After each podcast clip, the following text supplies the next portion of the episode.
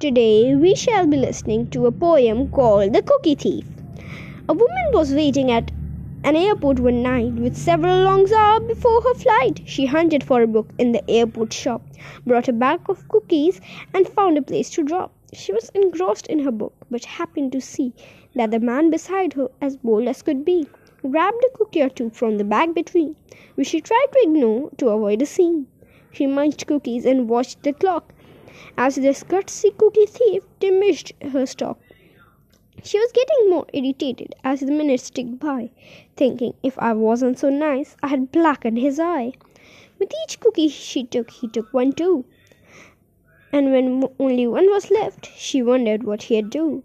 With a smile on his face and a nervous laugh, he took the last cookie and broke it in half. He offered her the half as she ate the other. She snatched it from him and thought, oh brother, this guy has some nerve, and he's also rude. Why, he didn't even show some gratitude. She had never known where she had been so galled, and sighed with relief when a flight was called. She gathered her belongings and headed for the gate, refusing to look back at the thieving ingrate.